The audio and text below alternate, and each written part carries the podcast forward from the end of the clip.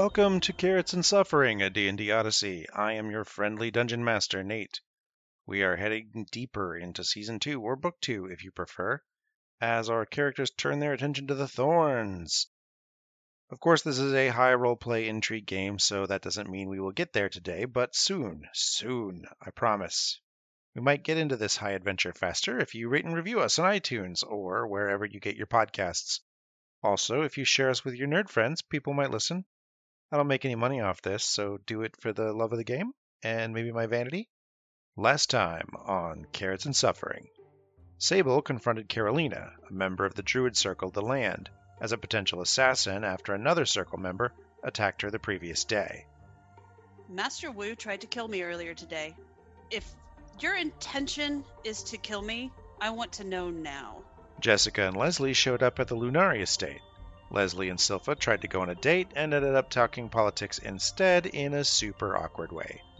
We should put the the agreements on the table and convince the right people. If you're looking for the right person to convince, that's me. Sable, Jalen, and Jessica encountered a strangely planted tree in the meditation grove of Cora Lunari, also a member of the Circle of the Land.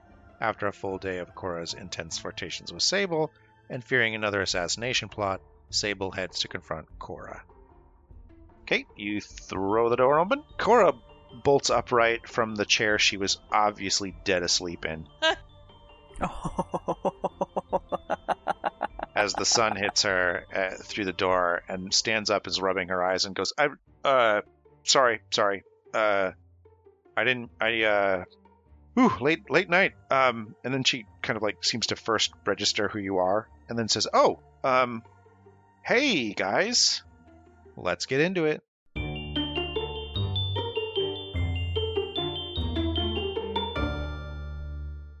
Hi, I'm Nate, and I will be your dungeon master. I'm Sandra. I play Sable the Druid. I'm Julie. I play Silpha the Wizard.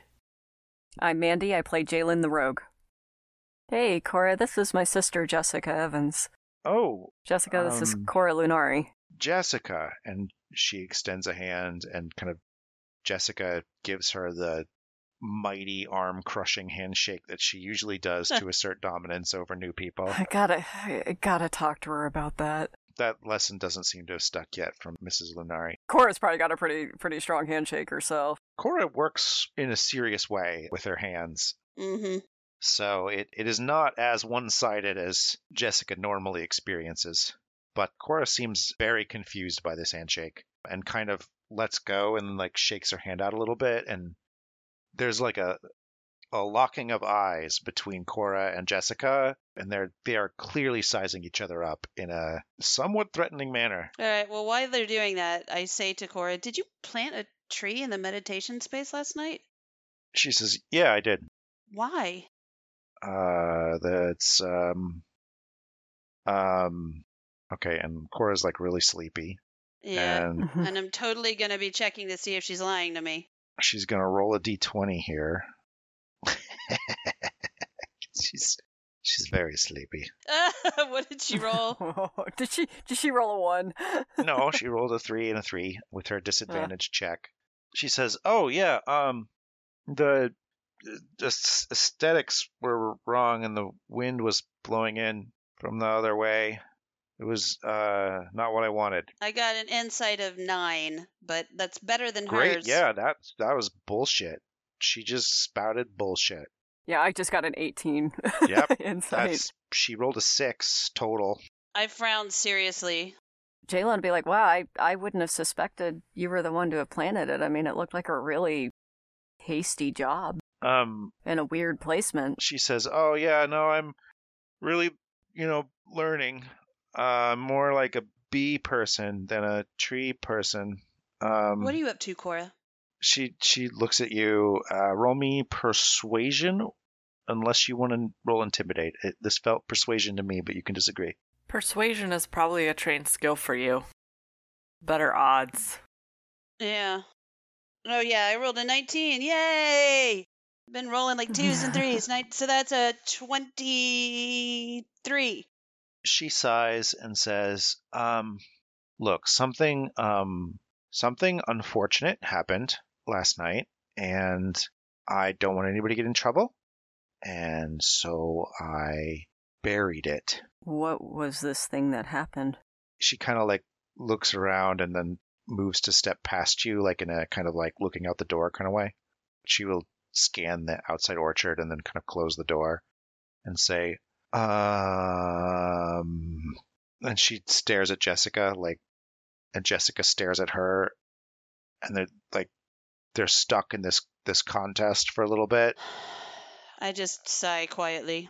and finally, like, Cora says, "Uh, can this can this stay in here? If I say something, can it stay with us? This group?" Yes. Jessica just crosses her arms, and and that restarts the staring contest. But uh, a few moments will go by, and Cora will say, "Look, um, some people acted very strangely last night, and they did something that, if it was discovered, would probably have really bad consequences.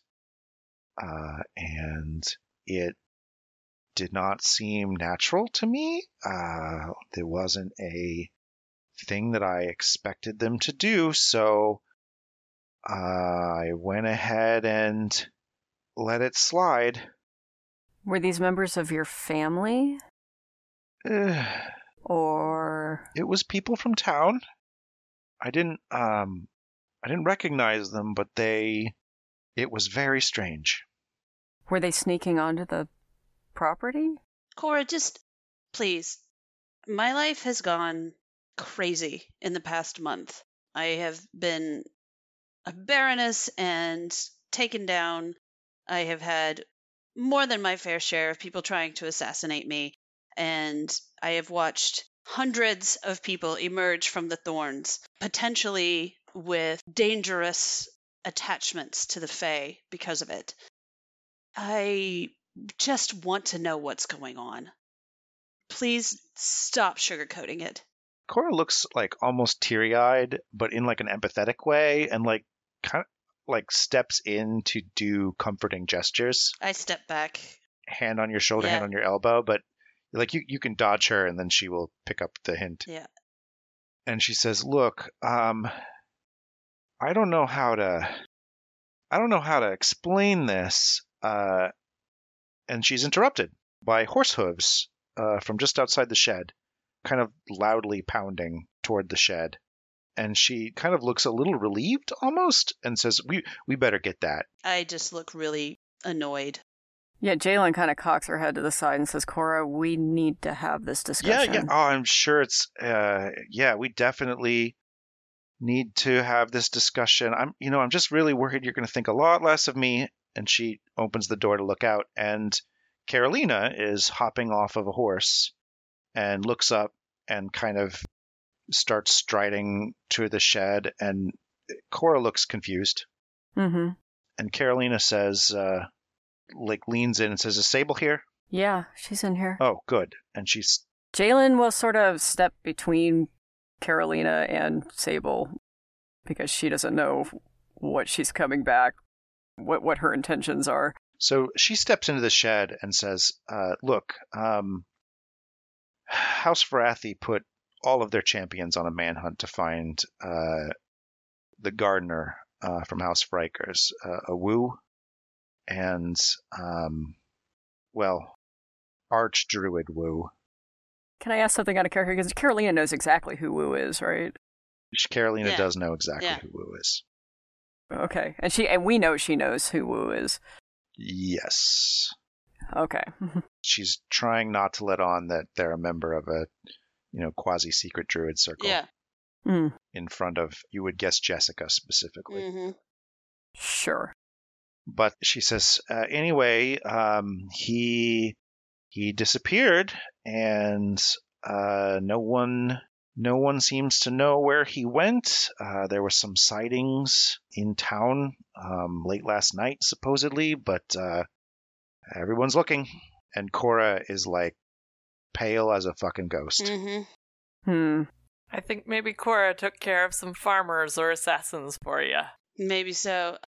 Yeah, that's, that's what it sounds like. I wonder if some of the sleeper agents tried to get onto the estate. and Cora will say, "We, um, uh, Carolina, we need to uh, we need to discuss something. Um, it very important.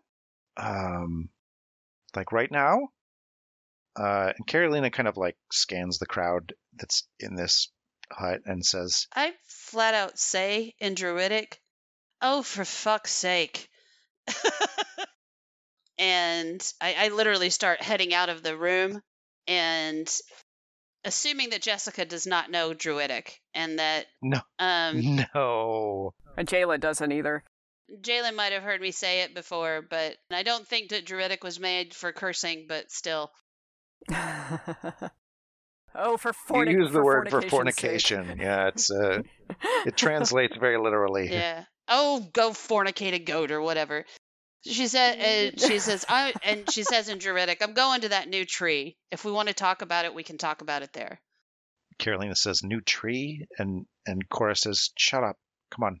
Jalen doesn't want to leave Sable alone with Carolina and Cora. Yeah. You can trudge right after him." Yep. Okay, she, I guess she's going to lead the way, and, I, and I'm assuming Jessica's Oh, yeah, coming no. too. This game, this game's really good. Yeah, uh, she's willing to stay out of earshot of them, but she's not going to let Sable out of her sight. It's okay. You won't understand a word. Yeah. Yeah. So when they get to the tree, the two women and I assume Sable immediately switch languages to Druidic, and I think you've probably heard passing words that sound like this language, but it is old and strange. Uh, so there's there's like no guessing what they're talking about. Honestly, it's E- even from like tone and facial expressions, or Would probably look more meditative. Like the language itself is like a language designed for communing with nature and magics and that Mhm. sort of thing. So, you know, I'll let you know yeah. if anybody breaks Okay, character. yeah. Essentially, all right. What she and Jessica are going to do is they're going to keep their distance a little bit, and Jalen will roll Jessica a cigarette, Okay. roll one for herself, and they're going to smoke and watch.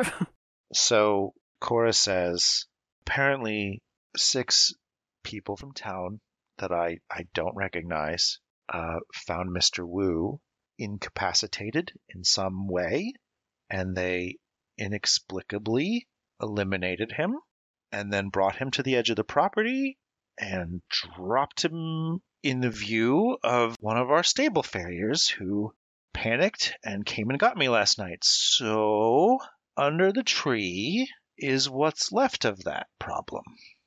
I touch the tree and will issue like a sad parting blessing, the kind of blessing that you give, you know, when burying someone. Carolina says, Well, that means the 12 House Varathi champions trying to find Master Wu are not going to succeed.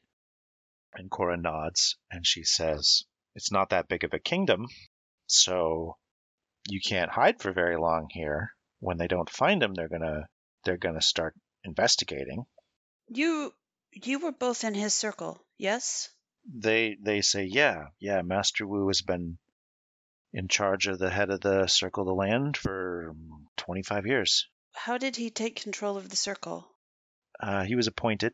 We uh, we basically have a, a vote, but honestly, the person with the most magical capability wins every time. It's not really, it's not like a popularity contest. It's it's pretty tactical. Um, does he does the leader of the circle of the land have more knowledge of its history than say other followers? She's uh, well, I mean, yes, generally, but uh, not.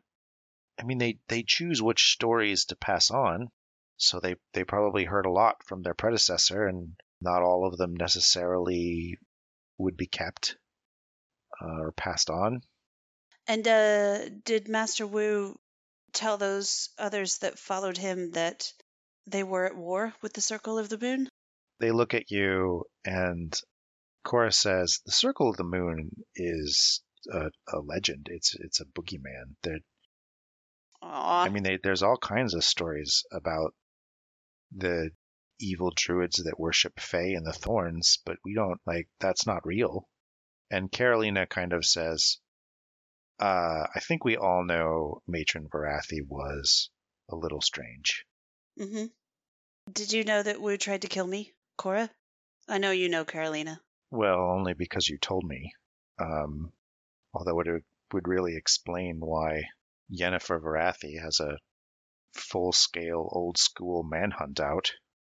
And Cora says, "No, no, nobody told me." And she sort of a little too tired to give an angry stare, like kind of flashes a really irritated look at Carolina, and Carolina's like, I, I've only known for four hours. hmm I kind of lean towards Cora and I say, What about you? You've been trying hard to get close to me. Are you intending to kill me? Cora gives you this like honestly hurt look, like like really, really deeply kind of offended. Uh, so Jalen, someone breaks character. Mm-hmm.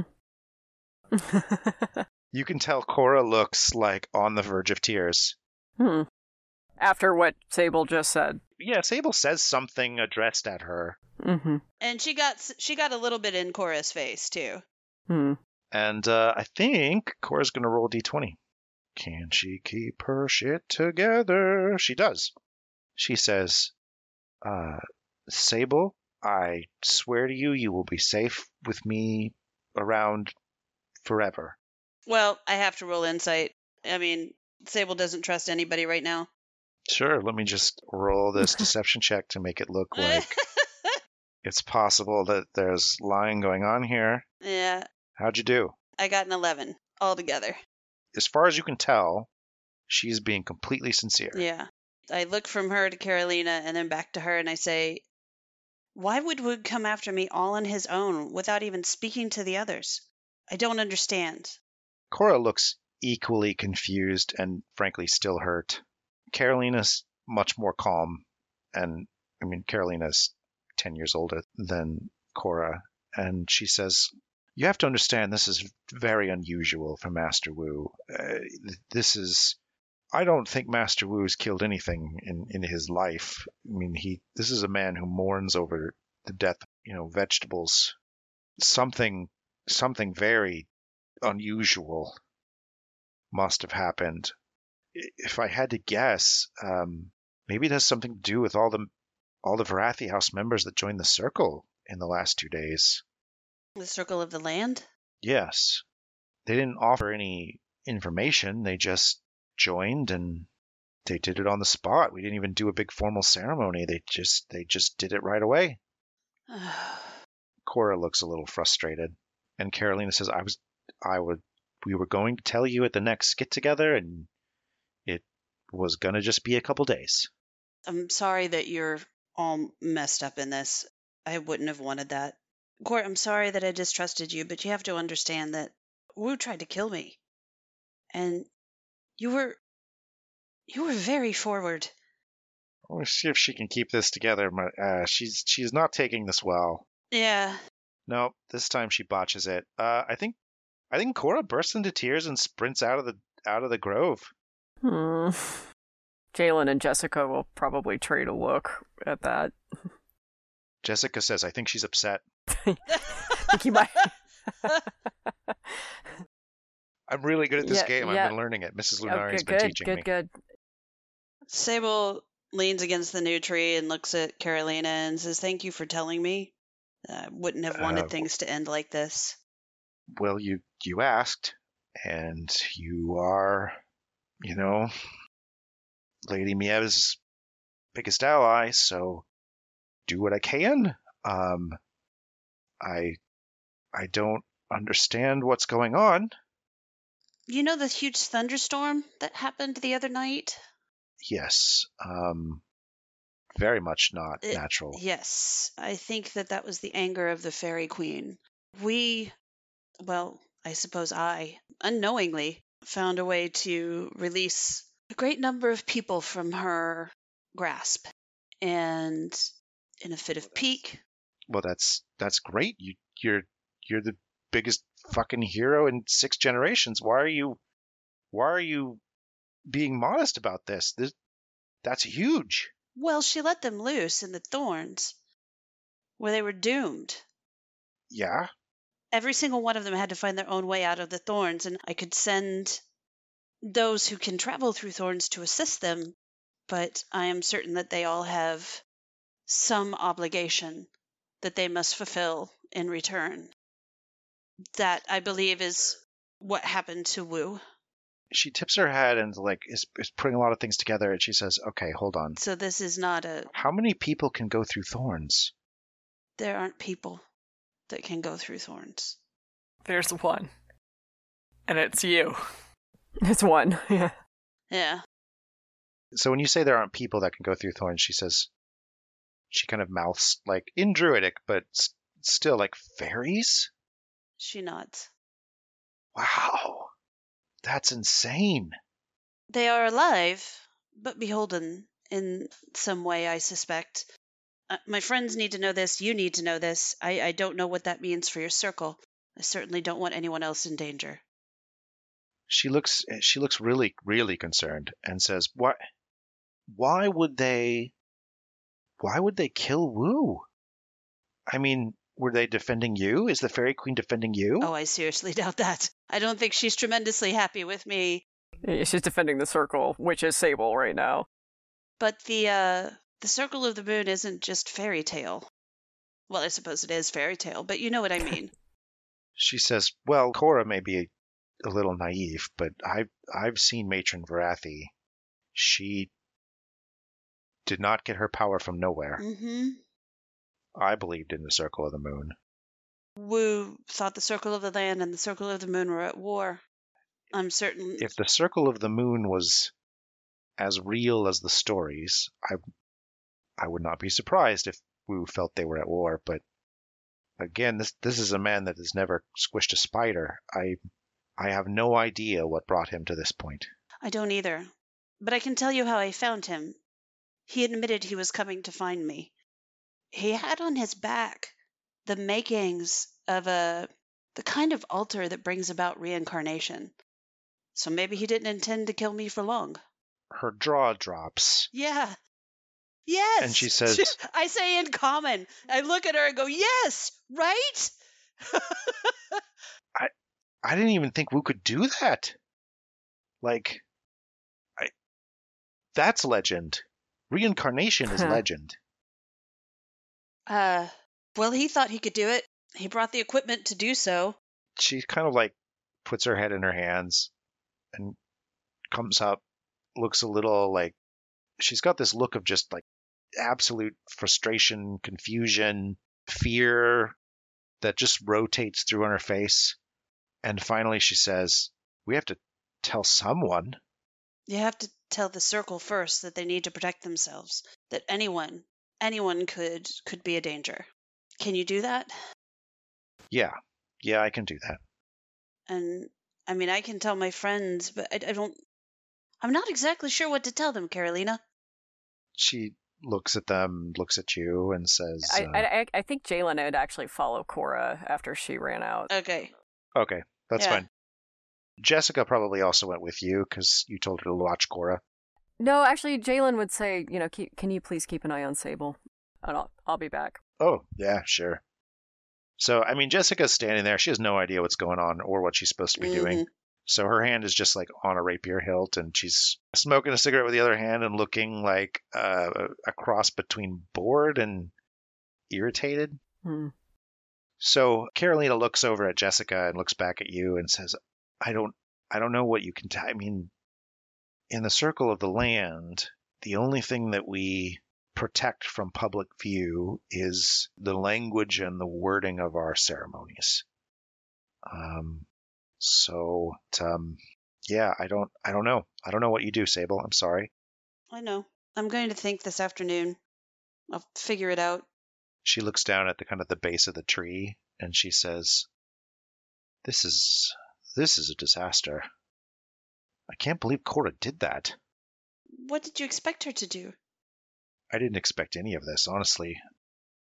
She just and she stares down at the spot on the ground and she says, "Get help might have been better. I don't I don't know."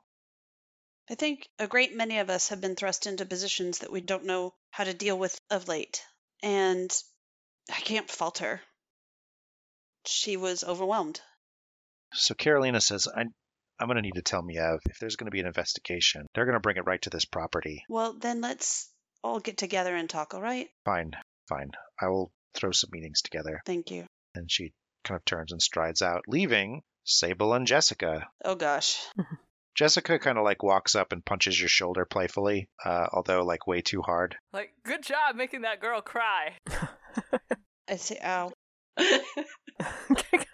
I say, Jessica, you know I'm poisoned, don't you? And she says, "That's cool. So am I." No, I mean like touching me is actually like my skin exudes poison. Really? Yeah. Wow, that's tough. So uh, you know, be careful punching. You punch hard, you might get some on you. Oh, nice. Man, I wish I had poison skin. That'd be great. Well, if I find a way to trade it, I'll let you know.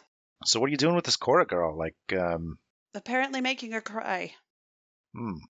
I mean, was that the goal or No. Because No. oh, okay. Uh, Hey- yeah, okay. Um, Jessica, has anybody ever tried to assassinate you? uh, technically no. At well, no, hold on. Yes, about eighteen people. 18, huh? In fairness, sixteen of them were at one time. Yeah. And the other two might have been accidents.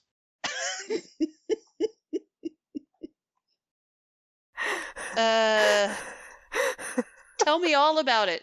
And she can tell me her story, and we can fade to black.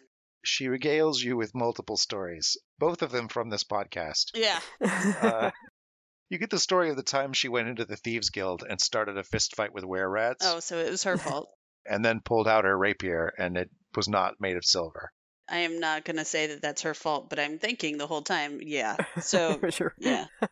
Yeah, I got yeah. it. And then uh, she will not tell the story of the time over a dozen were rats came to House Evans and tried to murder everyone.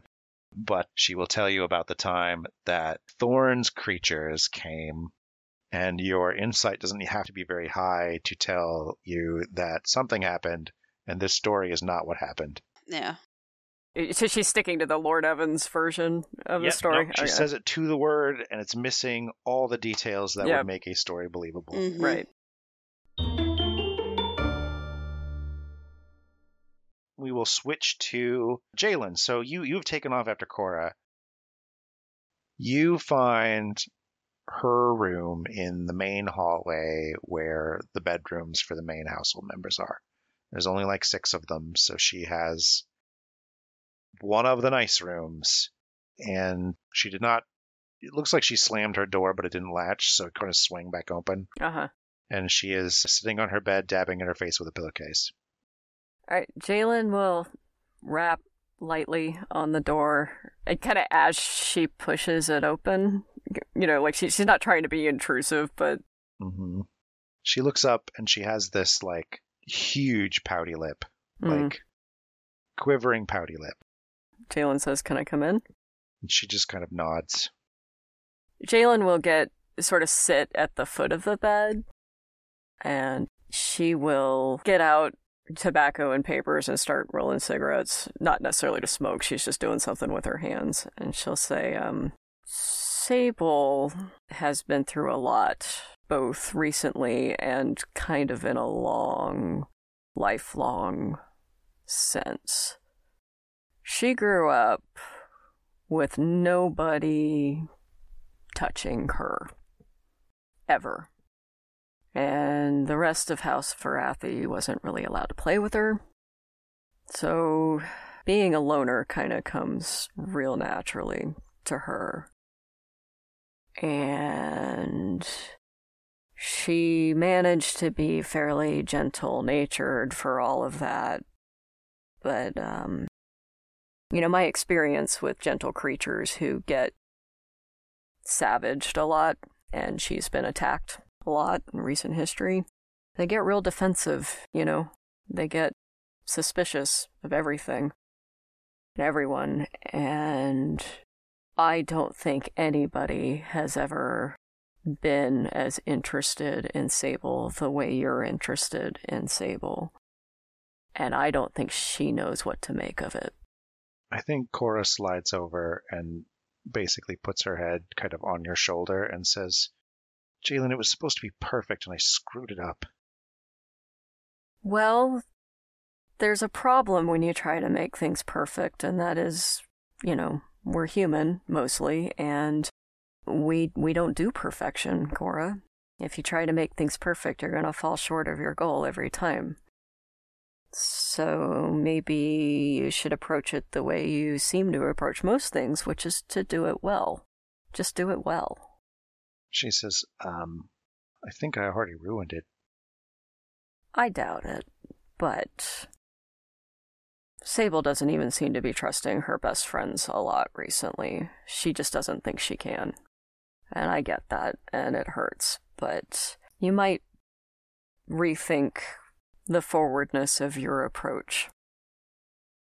The detail that you were involved with Master Wu's circle didn't bode well for you. That's not your fault, but given recent events, it made you a somewhat suspicious person. She kind of lets out like a really long sigh. It's clear she's been crying, so it's like really warbly. Mm-hmm. Jalen will take out a hanky and hand it to her. Aww. She'll kind of like wipe her whole face off with the the hanky. Yeah, and Jalen will offer her a smoke if she wants one. She waved it off. Mm-hmm. This is a hot yoga body as a temple kind of lady. Uh-huh, uh-huh. There's not enough weed in these cigarettes for her to Yeah, smoke. yeah, yeah. She's not having a back to earth experience with your cigarettes. She's not interested. I think she says, uh, thanks. You know her really well, right? You don't think I messed it up? If you're asking if you perfectly messed it up to where there's no going back and no fixing it, nah, you didn't mess it up. She nods. If you're asking whether you can keep doing what you've been doing, the answer is fuck no. you can't do it that way. She uh she tries for a smirk. It it does not seem super genuine. Mm-hmm. And she says, "Okay. Okay." And I mean if it's if it was perfect, I guess I guess it could still happen, right? Well, I just got done telling you nothing is ever going to be perfect, Cora, and I'm not really going to go back on that. But I think maybe if you were to say, send her a little note apologizing and maybe inviting her to, I mean, you all did like the meditation thing this morning, right? Yeah. Maybe you could invite her to do that again and see if she comes. Okay. All Okay. right. This is I'll try it. And she you see her like get up and immediately cross to her little writing desk and and pull out some paper. And she gives you a uh, a wry smile. All right. Jalen says I'll, uh, I'll leave you to it. All right. You head out.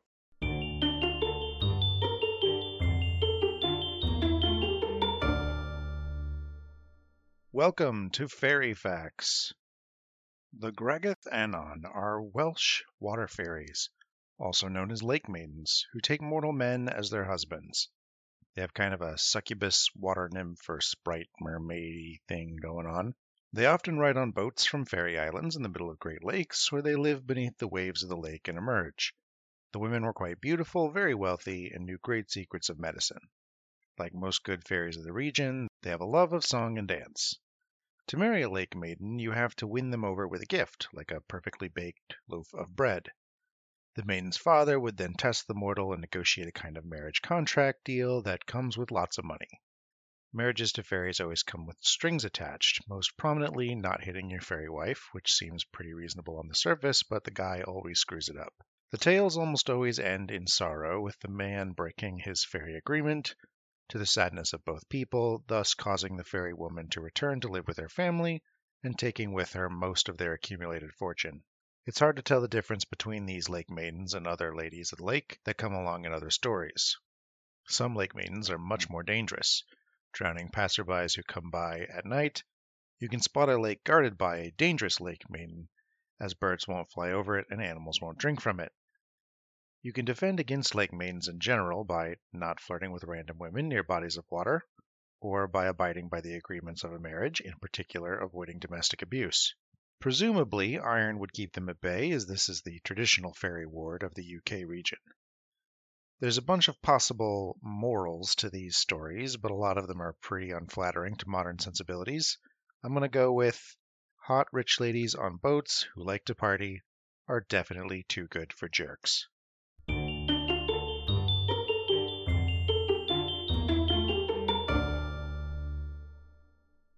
Leslie and Silpha are strolling the orchard. I think as they begin to leave the room, arm in arm, Silpha leans into Leslie and says quietly, You know, I'm really glad you're here. Thank you for arriving so quickly. I think all of us have been very out of sorts with recent events, and Jalen in particular. Leslie gives you a smile and says, um, "Yeah, that was. Th- It's been intense." Well, let's do this properly.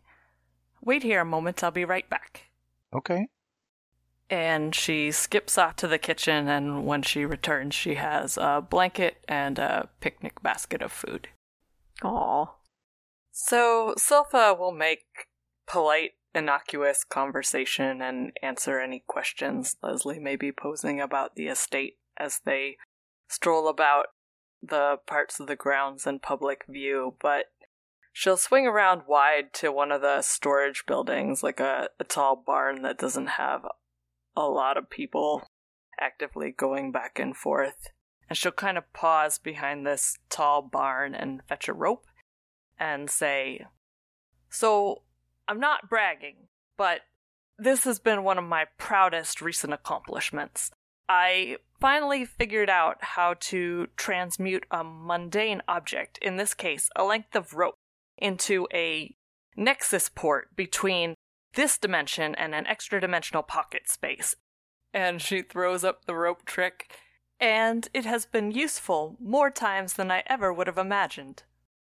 You know, you know when you describe it like that, that spell is way more powerful than the level it's be cast at. I think Leslie cannot cast the spell and is more of an illusionist than a transmuter, so may not even have known about this one. And so you, you, you get their full attention. They're very excited. So after Silpha throws up the rope, she begins ascending, and then as she's climbing up the rope, it occurs to her to ask, "Oh, if if you need a boost, just let me know." I do need a boost. Aw. Strength is not Silpha's high stat, so I guess she places the blanket and the picnic basket out, and then we'll try to pull. We'll say, "Just grab the end of the rope." Yeah, she grabs it. and then begins to try to help by pulling the rope up. Hmm. it's a 12. Can I can I get Leslie up enough that they can then I mean, it's a, it's an assist, sort of, not necessarily like a pulling her up entirely. you will gather that Leslie is not like not at all like Jalen and Jessica in terms of their physical prowess.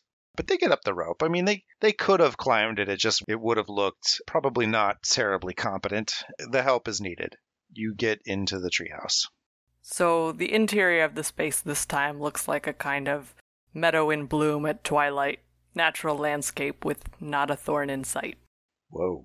I think Leslie just sits down and like drinks it all in for a little while. Like doesn't say anything. We'll stand up and kind of walk the perimeter of the actual box portion of this dimension you're in and then sit down. I don't know how practical this spell is for like daily use, but it's it's really impressive. So Silpha will place her lantern by the entrance per usual. Not that she's expecting fairies, but she will say, uh, yes. In conjunction with a magic circle, it functions as effectively a portable safe room. Its limitation is the duration, of course. How, how long does it stay open? Uh, we can sit in here for an hour. Wow. And I, I think Leslie doesn't have a lot to say. You get the impression they are they are really impressed with this thing. Silpha feels kind of modest about it, though, because she's done it multiple times at this point. And she says, Uh, yes, um, you must know something about the manipulation of dimensional space. I mean, that dimension door you pulled off was impressive. You must show me how you did it. I think Leslie blushes and says, "Well, yeah, yeah. Well, there's there's two tricks to that. I did learn how to do the spell, but when I did it in the maze, I uh, I used a magic item for that. Another gift from your mentor? Yes, there aren't many magical items left inside the Thornwall So they're they're exceedingly rare. But uh, yeah, Gifts of magic items are extraordinarily generous. This master of yours outside the thorns, just how did you work out how to contact people on the outside? Did your master contact you? Do they have any interest in the kingdom? I'm sorry, I just have so many questions. So, a bird landed on the roof of House Evans with a message tied to its foot in a little scroll case. And I opened it, and it, it was not meant for anyone in Fenrir. It was in transit between uh, North Bank and the Lock, two cities just outside the Thorns, uh, towns, really. So it was signed by someone named Arch Sage Archibald Mason. And I didn't realize that there were Masons outside. And so I spent the next eight months crafting a birdcage. It calls to local wildlife and gives them a message to go talk to someone I name, and I started up an exchange with this arch sage. And that's how it got started. I think at this point, Silpha is visibly lost in thought, her mind racing with even more questions. Anyway, uh, since then, I've picked up a lot of correspondence outside the Thorns.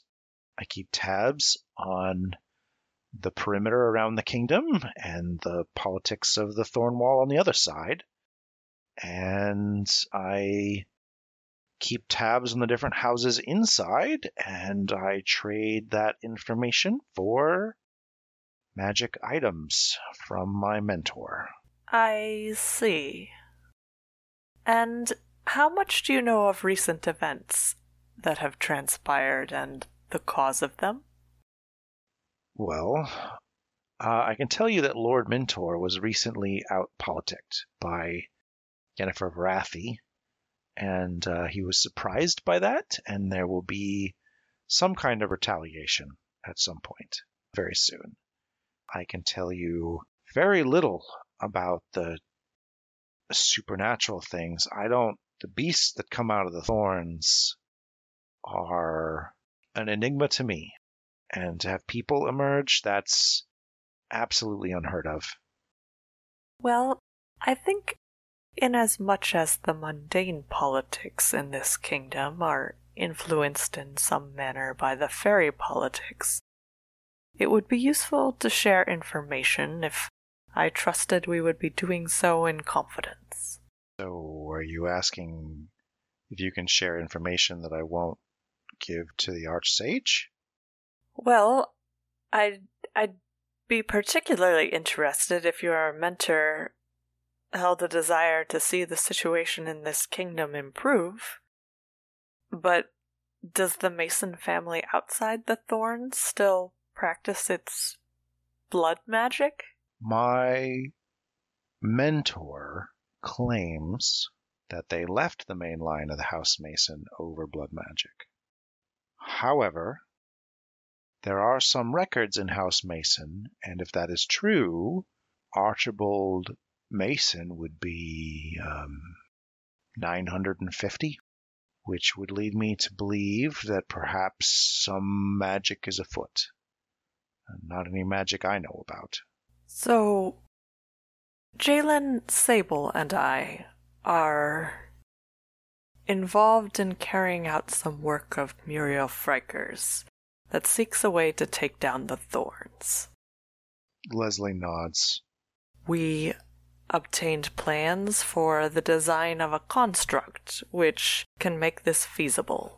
Leslie says, I don't think it'll work. A fire cannon is not sufficient. Mm, it is more than a fire cannon, and it is sufficient. It has blades and an ice cannon as well. Le- Leslie gives you a surprised look, and then followed by a frustrated look, and then says, "How, how long have you been working on this?"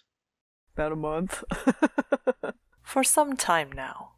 It required collecting several powerful components, and additionally a necklace that was part of my dowry, which I obtained by persuading my family to make an investment, and part of acquiring that necklace was the terms I described before, and the forfeiture of the rest of my dowry in order to forge a new one. Is that the reason you want to be informal?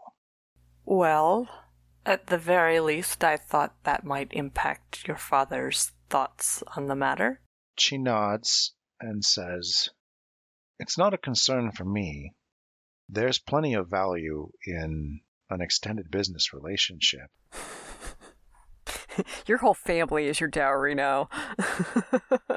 I don't think there's an opportunity here that requires a dowry. I think we both want the same thing. Our families want the same thing. And I think we can get it together. Silpha just pauses to let Leslie articulate what she thinks that same thing is. Lord Evans is looking to elevate himself to Count from Viscount, and that promotion is very hard to get because the kingdom is stuck at a present size and heavily entrenched in its current power structures. Your family wants to break into the nobility and believes they've earned it, and that frankly they have. I've seen their ledgers. They are more successful than the Masons, the Frykers, and debatably the Evans. From my perspective, together we could easily take that position and all we would need is legal authority. Hmm, so you would view a marriage as a means of business merger then? Well, that, that's that's what a marriage is. Uh, I mean, we could have a dalliance or whatever terminology you want outside of it, but the, the paperwork portion is financial. A small frown begins to form at the corners of Silpha's mouth. She'll begin unpacking the basket and pouring cups of tea. Um, let's see if Leslie picks up on this. Doesn't get No. totally oblivious. Just pouring tea, because that's what a lady does. Just remember, Leslie has the same brain in her head that Isaac had in his. I think Leslie gets distracted because there are some gender norms about sort of food serving, and Leslie is really navigating something in their head and struggling with it, and just isn't noticing that their comment didn't go as as intended. The Masons were involved in the construction of some of the parts for this golem design. Before the assault on their house, I had learned that the Fairy Queen was desiring a war with the Masons because they were creating some kind of champion capable of challenging her power. Ostensibly, one might believe that it was because of what we asked them to make. However, I can tell you definitively that she desired this war well before our plans were ever in place. Leslie leans in and says, I want to cut you off because I don't have answers for you. The Archsage is an expert at information handling and espionage, and I can tell from reading between the lines they're heavily invested in trying to figure out where the power structure in House Mason lies today. And from their impression, it is non existent. And I have found no information that challenges that. But the reason you would ask these kinds of questions, the reason you would try to get the information how the Archsage is going about it, there is something or someone that a 950 year old powerful wizard with the ability to give away magic items like candy to children is terrified of. And I haven't found what it is. As part of our project, we mean to try to uncover information which may have been lost to the thorns. Information at locations from that book we acquired from you.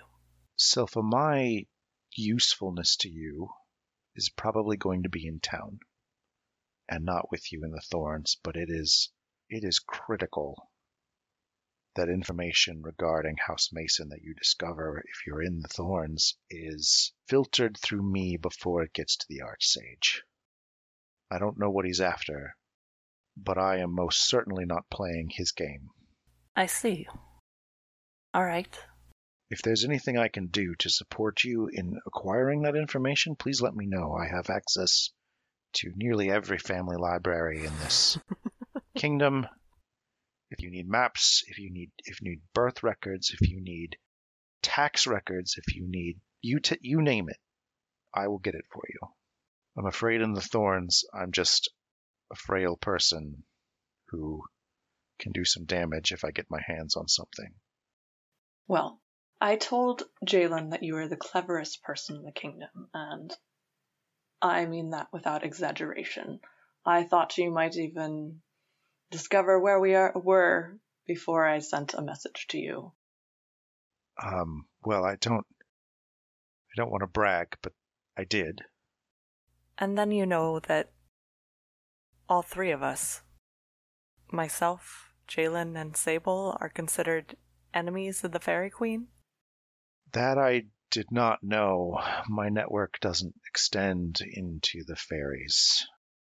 I have captured some in my youth and negotiated some facts with them, but I don't. It's too expensive to keep a network open with them, and I'm not willing to pay anything more than a drop of honey to a pixie. What can I do to protect you from the fairies? Tell me, and I will work on that. I can enchant your room. It'll take a long time, but I can do it. Silpha kind of looks into her tea and takes a couple sips. I think what is paramount at this point in time is that our activities in the Thorns remain as clandestine as possible. I know that entering into the Thorns with a golem that shoots fire and ice won't be anything less than conspicuous. Leslie gets this impish smirk on her face. Disinformation campaign. These are my favorite. Never fear, Silpha.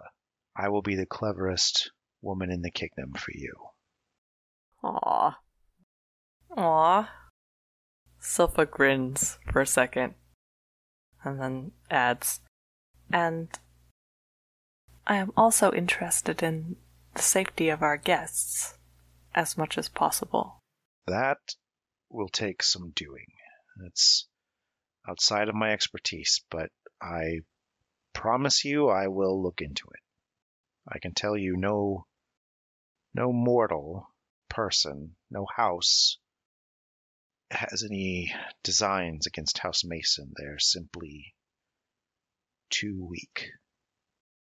Not even now that Meg is engaged to Malik Mentor?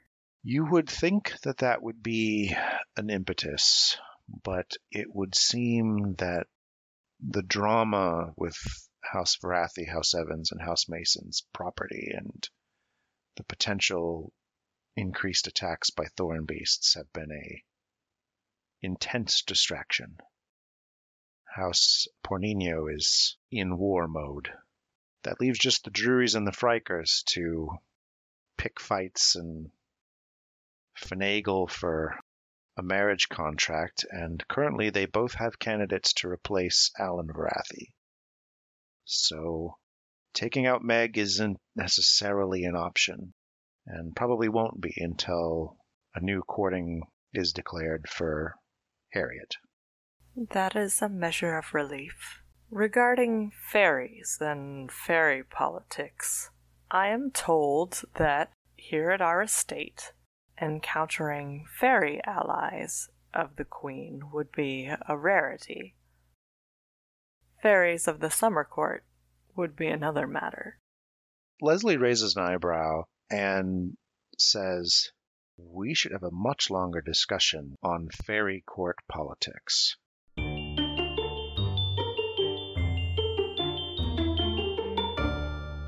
And we leave it there. Special thanks to Todd Ferguson at My Pet Machine for our tunes and Julie at Elaborate Flight of Fancy for our logo. Support your artists when and where you can, everyone.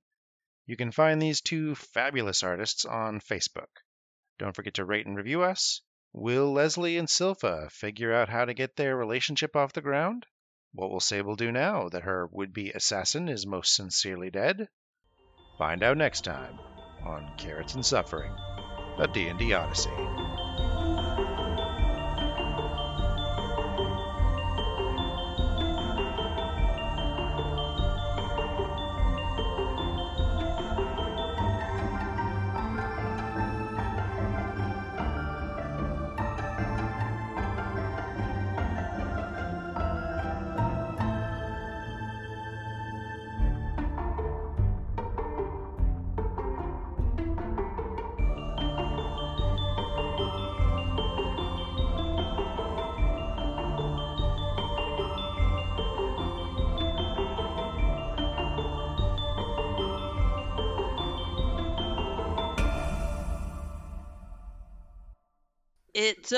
Picnic basket. It's a picnic basket.